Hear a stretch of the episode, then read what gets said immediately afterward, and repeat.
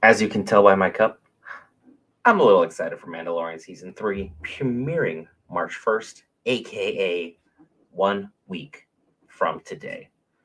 Let's give you a little bit of a preview, a little bit of breakdown, a little bit of predictions, and some breaking Star Wars news for you guys right after this.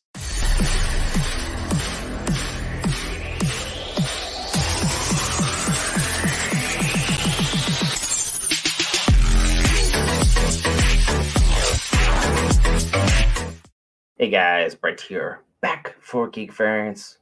Very excited.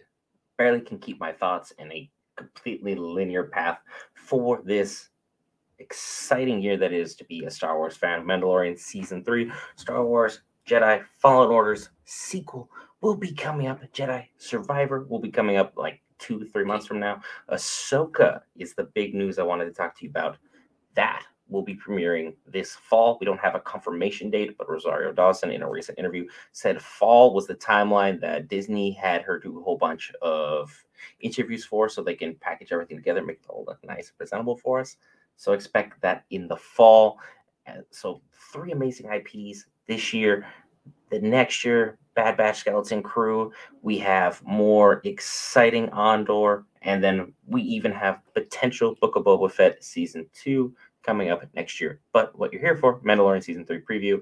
And if you're not caught up on Book of Boba Fett Season one and how that culminated, I want to need you to exit the video, watch that, then circle back, because I have some spoilers for you. I'll even give you a second to do so. Are you as bored as I am of just staring at the camera and nothing happening? I know you're not leaving. I know you're just going to skip it and spark note it. It's fine, though. I'm not judging you. He's judging you. But that being said, let's talk about big things for this season. With everything going on now that Din Djarin has been officially labeled as an apostate, aka he took off his helmet, he broke the code, he is no longer considered Mandalorian, which is an interesting principle in of itself, but ultimately now he has to go to Mandalore, dip himself in the cleansing waters. I guess he has to go get baptized at some point, but I mean, if he's wearing the armor all the time, he probably smells pretty bad as is, but you know, that's a whole nother story, a whole nother conversation, whole other day.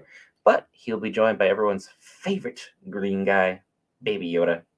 Yes, I know his name is Grogu, but I've just chosen to accept Baby Yoda, and ultimately I, I enjoy it so much more. And now that Baby Yoda, Grogu, is more in touch with the Force and able to use it more fluently, we are very, very excited to see how that will play in this season, because normally they went very, very light with Force use, Force content, um, people who could use the Force making cameos. Because I mean, they had Luke as the huge cameo, which I was blown away with, really loved that.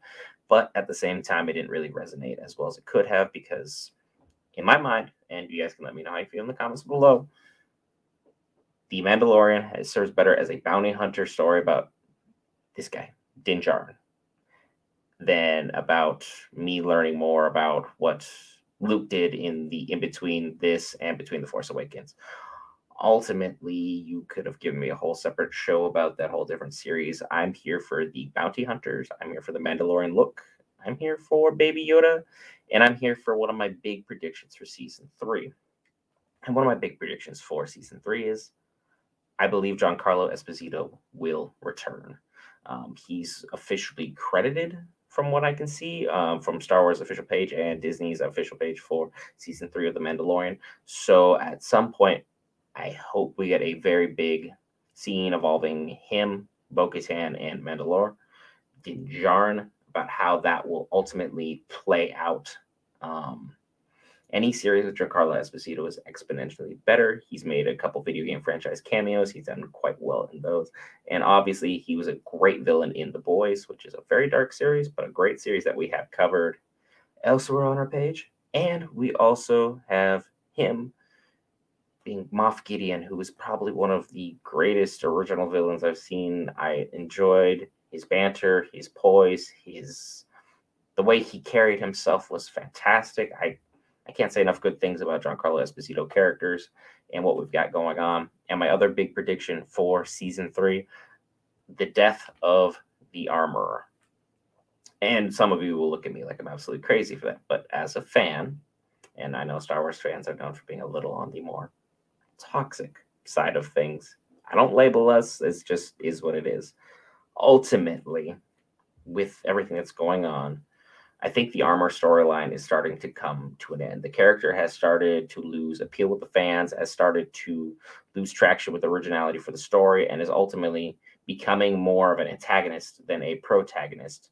And she has placed herself in a position where Bo-Katan is a fan favorite, both from Clone Wars and this. Din Djarin is a huge, huge fan favorite, even amongst very, very new Star Wars fans, which we welcome you in, and amongst old school fans for the way he's, he is, the armor, his look, the way he acts, the way he talks, all of that good stuff. And then you have the armor, who has a good saying. This is the way. Mando says it. Mando says it better.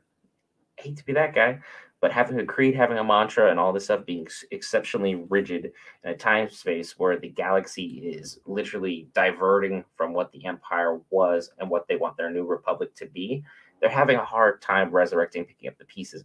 So having this rigid creed where you're trying to stay in the middle when everything else is going this way, it does not work. She needs to adapt for her culture in order for it to survive. And she's done no such thing. Greed seems a little out of date, seems a little out of touch. It's not really working and resonating with fans the way it used to. And now that Mando has to go all the way to Mandalore, go dip himself in the waters, fix his apostate title, I think he's going to have an internal conflict that will ultimately move him. Because of the friends, the allies, and Grogu, he will have to decide whether he values them more and he values his old way of life, the old way he was, the old way he presented himself. And I think ultimately he's been emotionally impacted enough to where he can move on.